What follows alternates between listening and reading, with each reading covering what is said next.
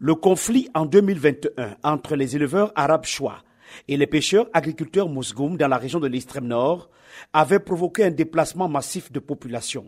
Gamboya Talaf, éleveuse, est de retour dans son village, à Blabine. Lorsque le conflit s'est déclaré, j'ai fui et laissé mes chèvres, mais à mon retour, je n'ai plus rien trouvé. Pour vivre aujourd'hui, je coupe du bois en brousse pour vendre au marché. Mais depuis qu'on nous a donné de l'eau, ça a calmé le problème d'accès à l'eau pour nos animaux. Mahamat Oudjourou est aussi éleveur arabe choix du village Blabine. Pour lui, la mise en fonction des points d'eau et des abreuvoirs a désamorcé les querelles pour l'accès à l'eau.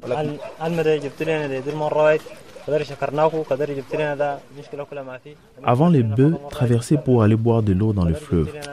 Comme nous avons déjà l'eau du forage maintenant, les bœufs ne vont plus là-bas. En plus, nous avons de l'eau pour nous-mêmes, mais aussi pour nos bœufs.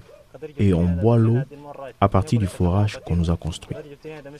Jeune Mousgoum, sous anonymat, témoigne que les abreuvoirs construits par la Croix-Rouge internationale sont une source d'apaisement du conflit. Les Mousgoumis ont creusé leur trou et les Arabes disent que leur élevage là, il entre au bord pour, pour faire boire les bœufs. Les Mousgoumis disent que non, ça c'est notre petit métier. On mange là-bas et les bœufs là commencent. Les feux qui ont fait de l'eau dans leur camp là-bas, qui descendent avec Plusieurs abreuvoirs et bornes fontaines pour les éleveurs et les agriculteurs ont été aménagés par la Croix-Rouge dans le cadre du projet de réhabilitation du système d'alimentation et de distribution en eau potable. Jérémy Justelin, coordinateur eau et habitat de la Croix-Rouge internationale au Cameroun. Pour l'instant, c'est vrai qu'on peut dire que c'est un succès, mais il reste encore euh, énormément à faire sur ce projet qui, euh, avec aussi un volet euh, sur lequel on a on a, on a travaillé, euh, c'est le volet en fait de construction de bornes fontaines communautaires pour que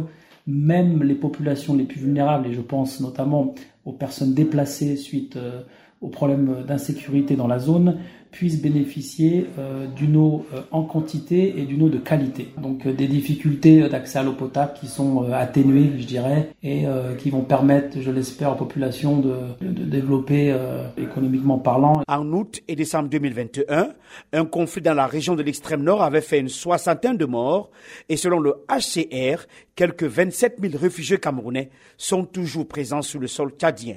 Yaoundé, Emmanuel Juntap, VOA Afrique.